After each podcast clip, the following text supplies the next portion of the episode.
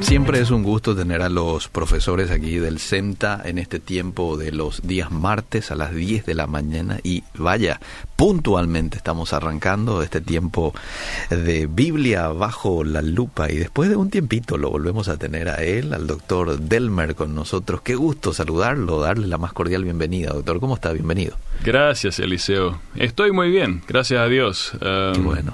Hay muchísimas cuestiones por las cuales agradecer.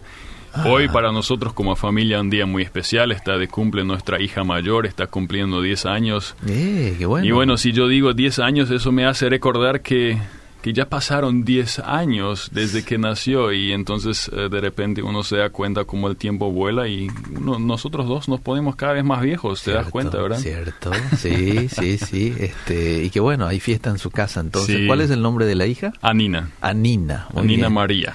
Entonces, muchas felicidades para, para ella.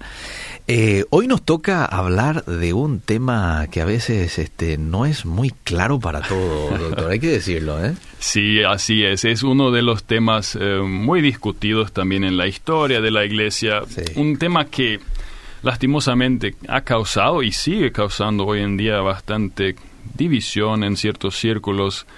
Um, Tengo que admitir que sobre todo uno de los versículos que vamos a tocar pertenece exegéticamente a los versículos más difíciles de explicar. Mm. Realmente a mí me cuesta un poco entender, y voy a ser muy sinceros cuando lleguemos a hablar de eso, de qué es lo que Pablo realmente trató de decir. Ah. Aparentemente los de Corintios sí entendía, pero a nosotros nos cuesta algo. Pero así que sí, espero que esta...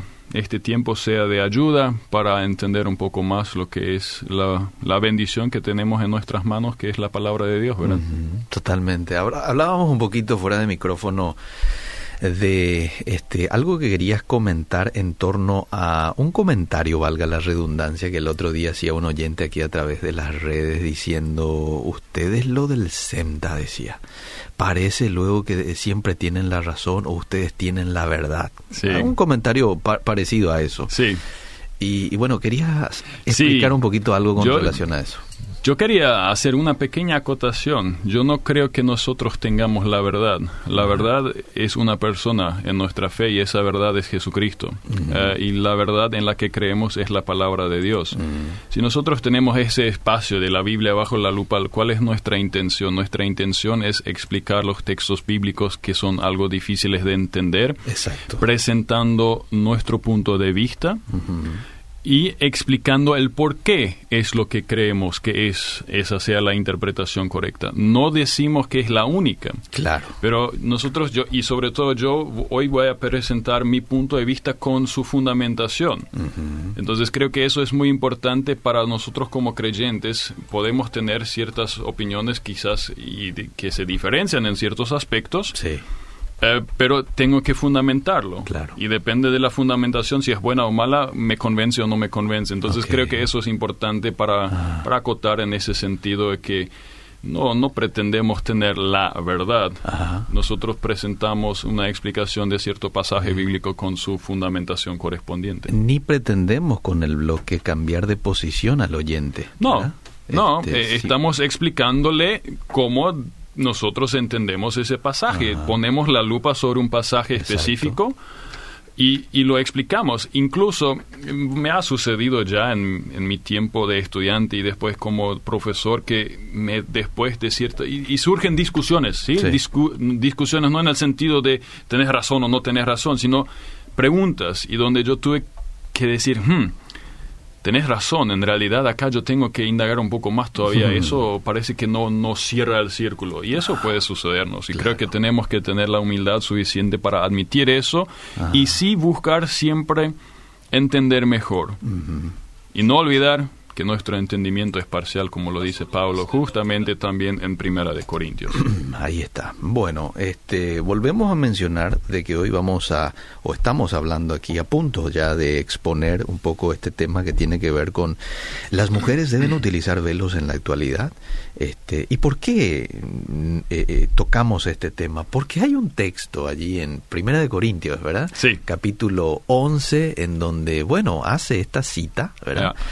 que ha traído, así como usted decía, confusión quizás a muchos. Entonces vamos a entrar en materia. No sé si ya arrancamos con ese capítulo once o nos vamos a un capítulo anterior, porque siempre hay que sí. entrar en contexto, contexto, contexto. Exactamente. ¿Verdad? Me imagino que ya lo habrás escuchado sí. más que una vez. Ya y... me suena familiar. Eh, te pediría, Eliseo, sí. si sos tan amable, de leer el capítulo diez, veintitrés. El capítulo diez, veintitrés son unos pocos versículos antes de que empiece Pablo con el capítulo once. Bueno, dice, todo me es lícito, pero no todo conviene. Todo me es lícito, pero no todo edifica. Ninguno busque su propio bien, sino el del otro. Y ahora salta al, al uh, treinta y uno hasta el treinta y tres. Si pues coméis o bebéis o hacéis otra cosa, hacedlo todo para la gloria de Dios. No seáis tropiezo, ni a judíos, ni a gentiles, ni a la iglesia de Dios, como también yo, en todas las cosas, agrado a todos, no procurando mi propio beneficio, sino el de muchos para que sean salvos. Exactamente. Estos textos, esos versículos, nos ayudan a entrar en el contexto en el cual Pablo está diciendo luego lo que aparece en el capítulo once. Mm. Él está, él está hablando de la libertad cristiana. Sí. La libertad cristiana es una libertad que tiene ciertos límites. Mm. ¿Sí? Sí. Todo me es lícito, pero no todo es de provecho. Mm. Y si no es de provecho, yo no debería hacerlo, aunque me sea lícito. Claro. ¿Verdad? Claro. Y eso es lo que estaba diciendo Pablo. Ese todo sería es lícito. Su límite. Sí, exactamente. Ajá. Todo es lícito, pero no todo edifica. Y si no edifica, como iglesia, como creyentes, no deberíamos hacerlo. Exacto. Esa es la lógica. Claro. Y el versículo treinta y dos, no seáis motivo de tropiezo, mm. ni a judíos, ni a griegos, ni a la iglesia de Dios. Mm. No seas de tropiezo para el creyente, para el no creyente, para tu vecino, lo que sea. Uh-huh. Entonces, quizás yo podría hacer ciertas cosas, quizás no me no, no afecten mi fe, uh-huh. pero podría afectar al otro, entonces tengo que dejarlo. No lo hagas, sí. Eso es el contexto en el cual habla. Um, a veces ese texto, el capítulo once, a partir del dos en adelante...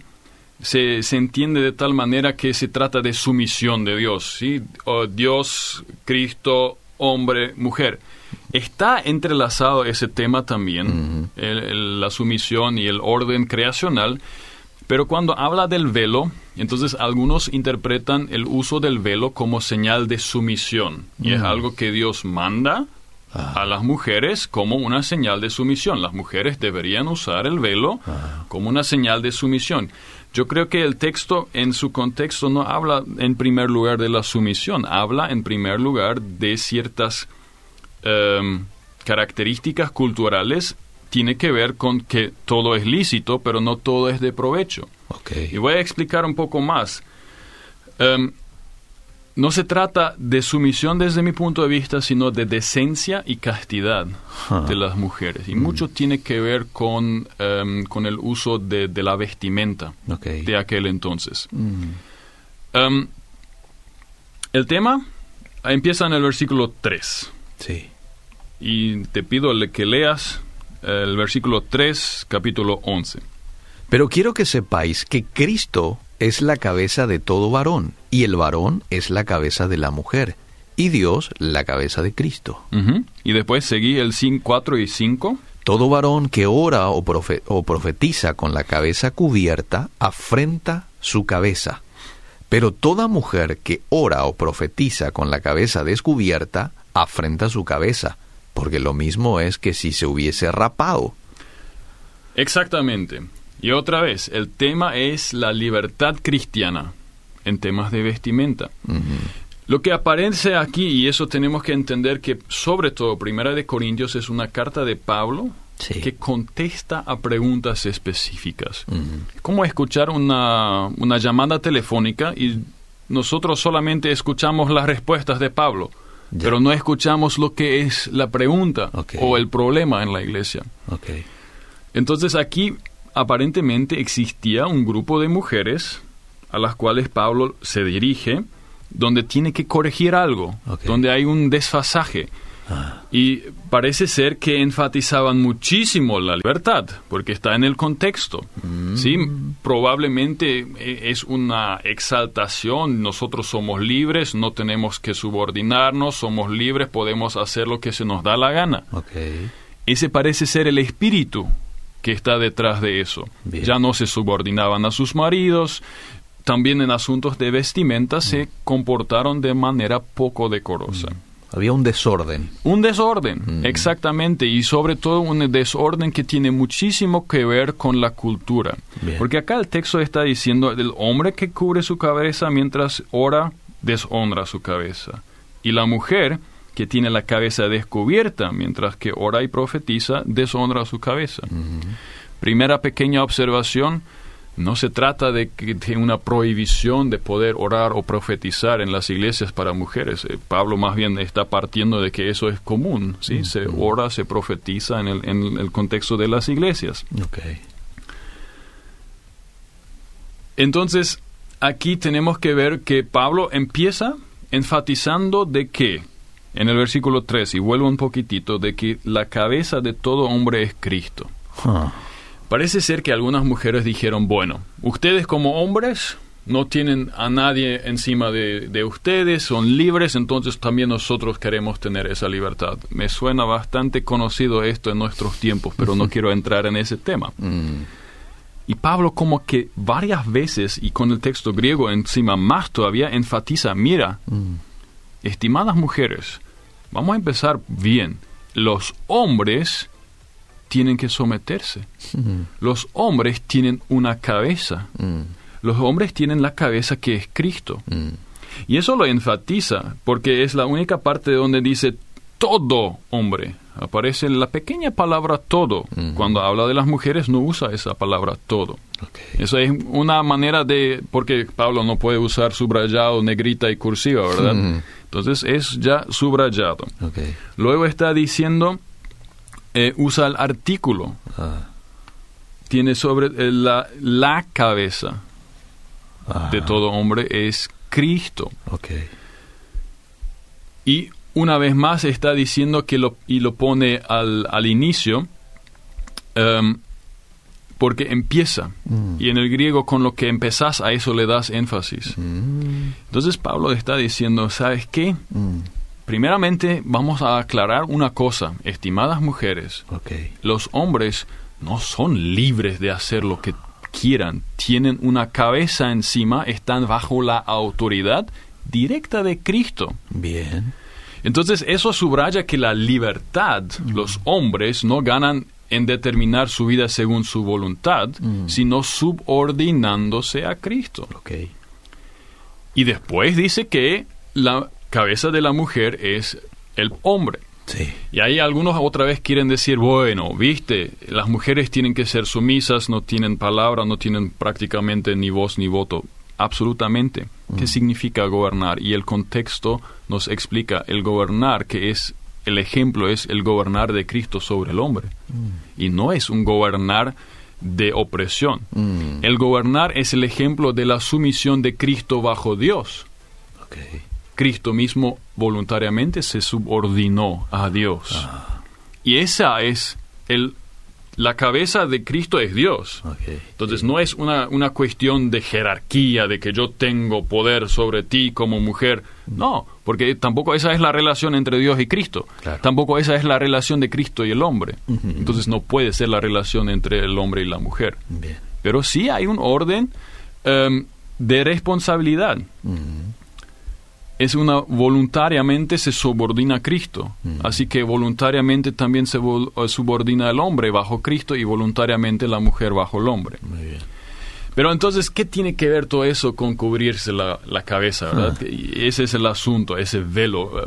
¿De dónde sale? Primera observación, yo creo que es claro que se trata de un cubrirse con una tela. No estamos hablando del pelo largo o que el pelo que, que nos cubre la cabeza. Okay. ¿Sí? Estamos hablando de, de, una, de un cubrirse de la, de la cabeza con, con un velo, con un tejido, con un lienzo, no sé qué cosa. Bien. Yo recuerdo una visita a una iglesia en Alemania mm. con mi esposa, bien tradicional. Sí. y tuvimos que, eh, bueno, nos informaron ya de antemano, eh, tu esposa va a tener que usar una falda y va a tener que te, cubrirse la cabeza para el culto. Sí. Nos acercamos al, al lugar de culto y sí. había, en la antesala las mujeres venían sin, sin, sin la cabeza cubierta, ¿sí? Sí, sí. Pelo largo la mayoría y faldas, sí, sobre todo, sí. uh, o polleras, y después se pusieron el, el, el velo, el velo sí. para entrar al en el culto del templo. Sí. También se sentaron a la izquierda, los hombres a la derecha. Ellos entienden ese texto que todavía hoy, y eso fue, bueno, dos mil, dos mil diez habrá sido, dos mil nueve por ahí, ah. y no habrán cambiado de, de costumbre, me imagino, que están usando. Yo creo que nos ayude una pequeña observación sí.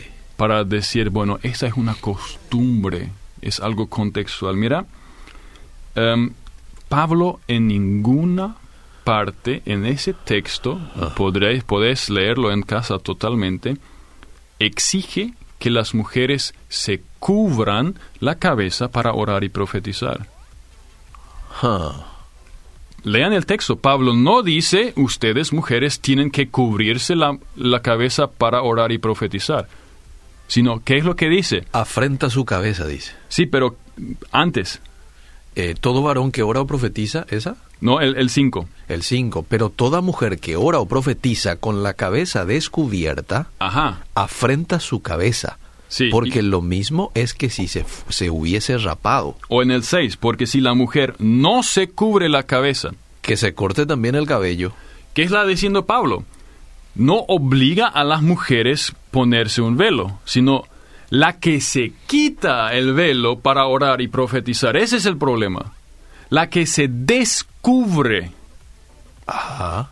Es una pequeña observación. Yo recuerdo muy bien cuando eso me saltó por primera vez. Pablo no manda, si ustedes van a orar o profetizar, cúbranse la cabeza. No. Él está diciendo, ojo, mujeres, no descubran su cabeza a la hora de orar y profetizar. ¿Qué significa? Que es normal que la mujer tenga un velo sobre la cabeza. Ah. Y eso nosotros, cuando nos adentramos un poquitito en el contexto, tanto en la cultura griega como en la cultura romana, sí.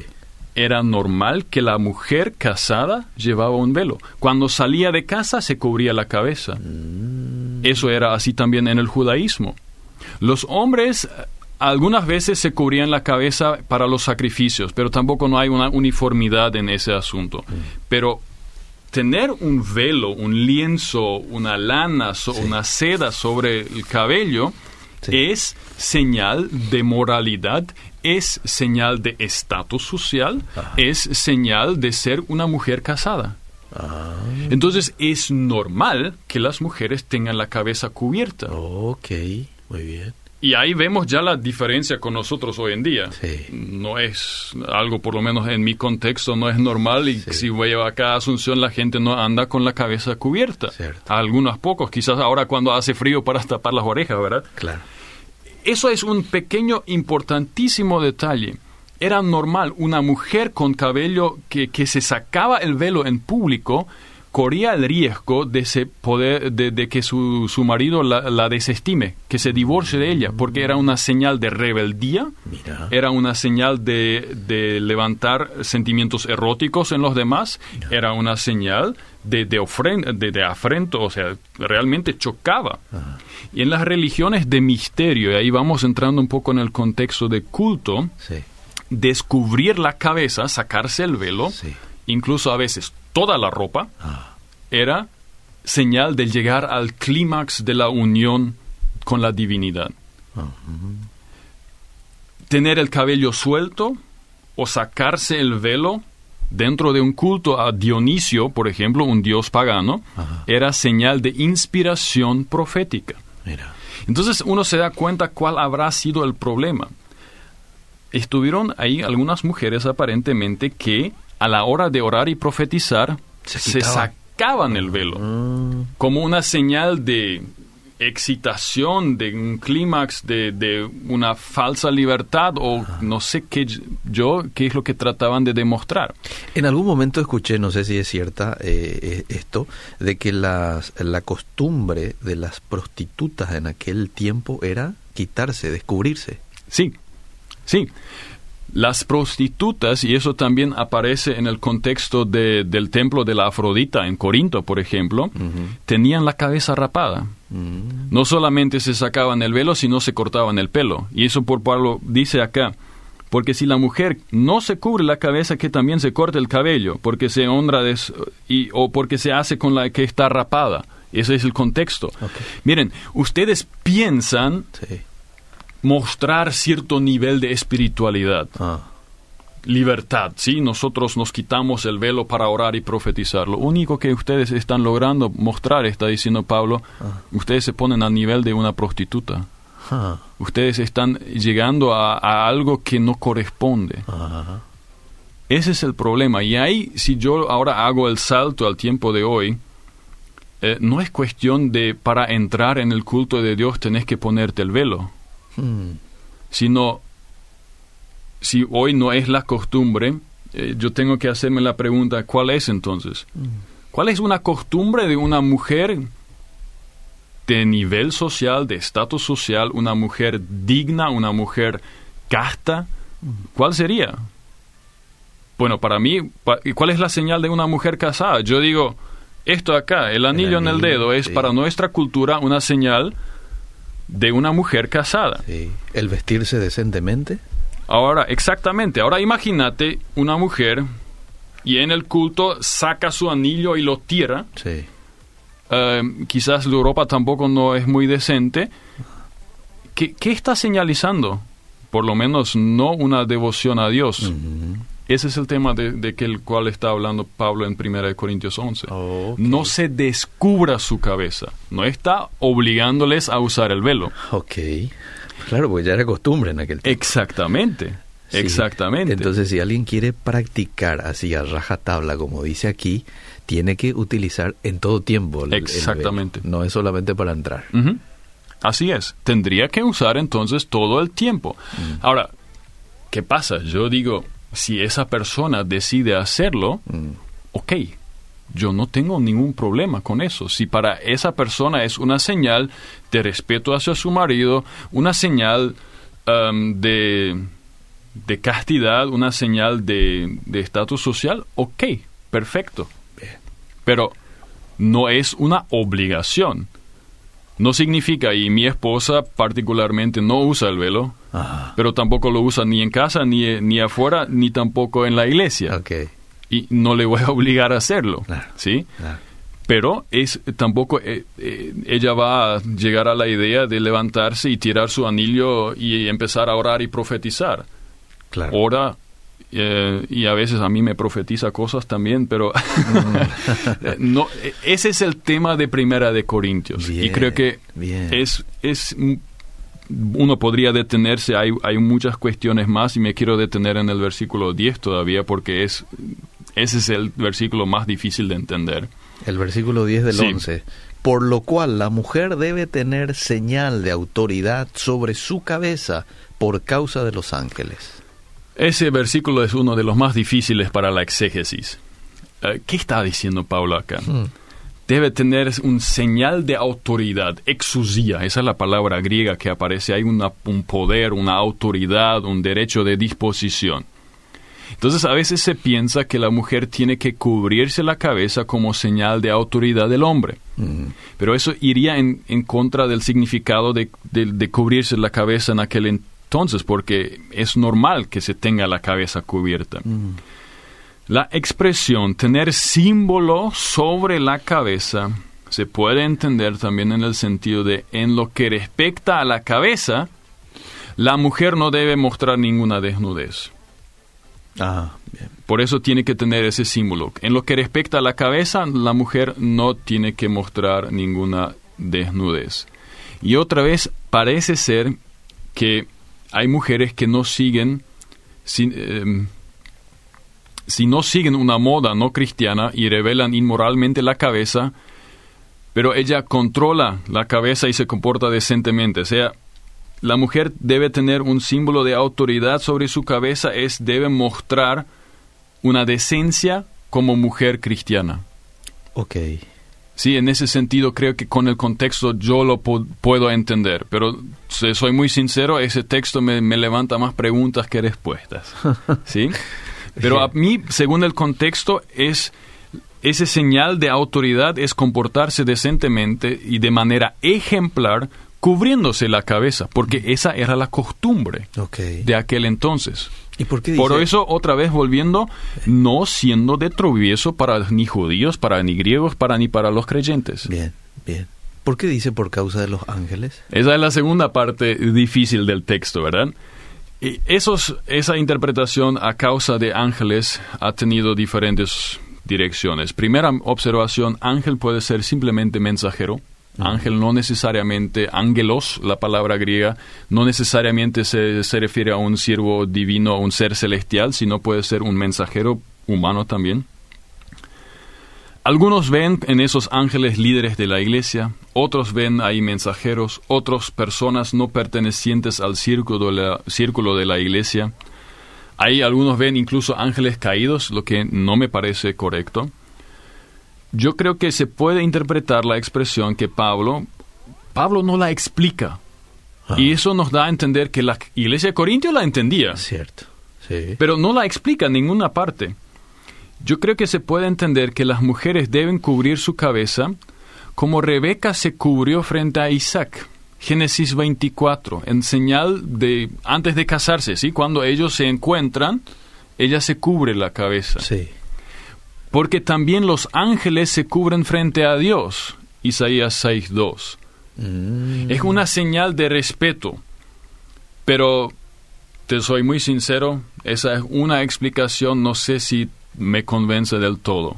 Bien. Yo puedo entender lo que es una señal de respeto, así como incluso los ángeles se tapan la cabeza frente a Dios en señal de respeto, de reverencia, como Rebeca lo hizo cuando se encuentra con Isaac, así las mujeres también, y ahí otra vez volviendo para no ser tropiezo, mm. respetando la autoridad que Dios le concedió a los hombres, no de manera para abusar, sino en esa relación que expliqué al inicio de sumisión voluntaria, como lo tenemos en la relación entre Jesús y Dios. Muy bien, muy bien. Bueno, este, no sé si usted quiere decir algo más porque tengo preguntas.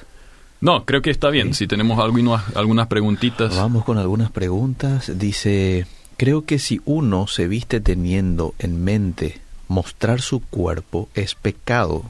Si no tiene en mente eso, no es pecado. En el altar, otra cosa, Dios, que Dios nos ayude, dice Félix. Una pregunta. Eh, esto queda grabado, sí, esto queda grabado, usted lo puede volver a escuchar. Yo en mi congregación veo que las jóvenes cristianas usan short cortos. A mí me hacen luchar uh-huh. y les digo, pero igual siguen usando. Uh-huh. Me dicen que soy una exagerada, es una dama la que escribe. Yo quizás en ese sentido, um, yo no voy a venir con ninguna... Um, regla para medir la longitud de ningún shorts ni nada. Yo solo suelo decirle sí. a los estudiantes también, tengan en mente una cosa, sí. ustedes comunican. Hmm. Cierto. Tú, como te vistes, comunicas. Comunicas algo, claro. Y entonces la única pregunta que tenés que hacerte, ¿qué es lo que estoy comunicando con esos shorts ultra cortos en el culto? ¿Qué Cierto. comunico? Yo no creo que nos ayude poner reglas. Ah. Pero tenemos que ser conscientes como creyentes, yo comunico con mi manera de vestir, con mi manera de hablar, con mi manera de comportarme en las redes, en todos los lugares, yo siempre comunico. Cierto. Y la pregunta es, ¿qué quiero comunicar? Y dejo eso ahí. Y según estudios, es más alto el grado de contundencia lo que yo comunico con mi lenguaje no verbal, con eh, o, o en relación a mi lenguaje verbal. Así ¿verdad? es. Este, un porcentaje mucho mayor uh-huh. de contundencia tiene lo que yo comunico con lo no verbal. A ver, desde mi punto de vista, el uso de velo en este tiempo pasa más por el respeto y temor a Dios todo el tiempo. Tener reverencia en todos los aspectos de la vida. Lo mismo pasa para con el esposo. La mujer debe de ser decente y con una vestimenta decorosa. Hay muchas religiones que hasta hoy siguen con esa costumbre, pero uh-huh. su día a día no demuestra reverencia a Dios. Sí, eh, y, pero es algo cultural que es una señal de sumisión, es una señal, una cuestión cultural. Y ese es el tema también acá en, en Primera de Corintios once, ¿sí? Entonces, eh, ¿por qué tratas de demostrar cierto nivel, qué sé yo, eh, espiritual supuesto, ah. eh, más bien yéndote a las religiones de misterio, a los cultos Dionis, de Dionisio y Afrodita? Sí. Eso no tiene nada que ver con el espíritu del, de la fe cristiana. Okay. Eso está diciendo Pablo. Okay. ¿Se podría relacionar este tema del uso del velo hoy a, a, a una vestimenta decorosa? Sí, claro, claro, ¿no? Sí, directamente. Bien, qué buena exposición, realmente es de edificación escucharles, dice Edu Franco. A ver, leo algunos mensajes más porque son muy buenos aportes. Bendiciones para, eh, para ustedes. Para mí, la mujer honra a su marido con, un, con su comportamiento. Soy Julieta, excelentes las acotaciones del maestro Delmer. Eh, bien, bendecido día. Eh, yo he leído en la Biblia que en estos días el cabello largo de la mujer representa el velo. No se es permitido a la mujer raparse la cabeza, dice. De eso habla en Primera de Corintios capítulo uno, atavío de las mujeres. Uh-huh. Eso aparece en el versículo trece, eh, si mal no recuerdo. Es propio que la mujer ore a Dios con la cabeza no descubierta y... Eh, A el mujer, pero si la mujer tiene el cabello largo, le es una gloria, pues ella, el cabello le es dado por velo. Eso aparece en el quince. Eh, eso es señal de su gloria, de su autoridad, de su dignidad. Ajá. Y eso creo que es lo que enfatiza ahí. Mantengamos las diferencias sexuales y físicas que Dios ha puesto. Um, yo creo que va más bien en ese, en, a ese lugar. Yo no creo que eh, un, el cabello largo reemplaza el velo, no tiene que ver directamente con eso, okay. Sino que subraya la dignidad de la mujer. Ella se encuentra en la aceptación de su propia dignidad conferida por Dios, uh-huh. y no en una dignidad expresada por una supuesta libertad que se expresa de manera ero- erótica o desenfrenada uh-huh. en los cultos. Uh-huh. um, El contexto de ese pasaje, una mujer que lleva el pelo largo se hace distinguir como mujer y no como hombre. Ok. ¿Sí? Ah. Y el apóstol está diciendo que en la cultura corintia, corintiana, cuando el cabello de una esposa era más largo que de su marido, demostraba sumisión. Y ella aceptaba ser una mujer en el sentido de Dios. Ok. Pero no reemplaza, porque son dos cuestiones diferentes. Mm. Uno es... respetar la división física también y también marcar una diferencia entre hombre y mujer. Uh-huh. La pregunta es cómo aplicar eso el día de hoy. Uh-huh. Y del otro tema es el del uso del velo. Bien, este, palabras finales, este, doctor. No sé si con algo más quiere sí. resumir antes de, de ir cerrando. Yo creo que, como yo la, ya enfaticé varias veces, el tema no es que Pablo manda cubrirse la cabeza a las mujeres, sino cuando oren y profeticen, no se descubran la cabeza. Mm. Y eso nos explica mucho acerca de cómo aplicar ese texto a hoy.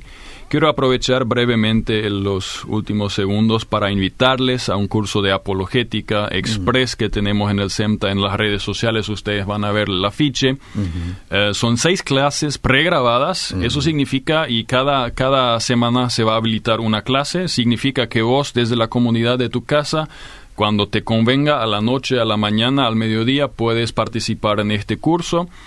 Uh, y la última clase será en vivo, online, con la participación. Así que una invitación para toda la audiencia de Radio Bedira a, a buscar eso en nuestras redes, en SEMTA, en Instagram, en el Facebook, en Twitter incluso, y van a ver el afiche ahí y la, los contactos también del, del número telefónico. Y la gente que quiera participar debe de anotarse, ¿verdad? Tienen que anotarse. ¿Tiene un costo, doctor? Tiene un costo de doscientos mil, pero ya todo incluido. Bien, bien, excelente. Gracias por el tiempo. Gracias por el espacio. Seguimos.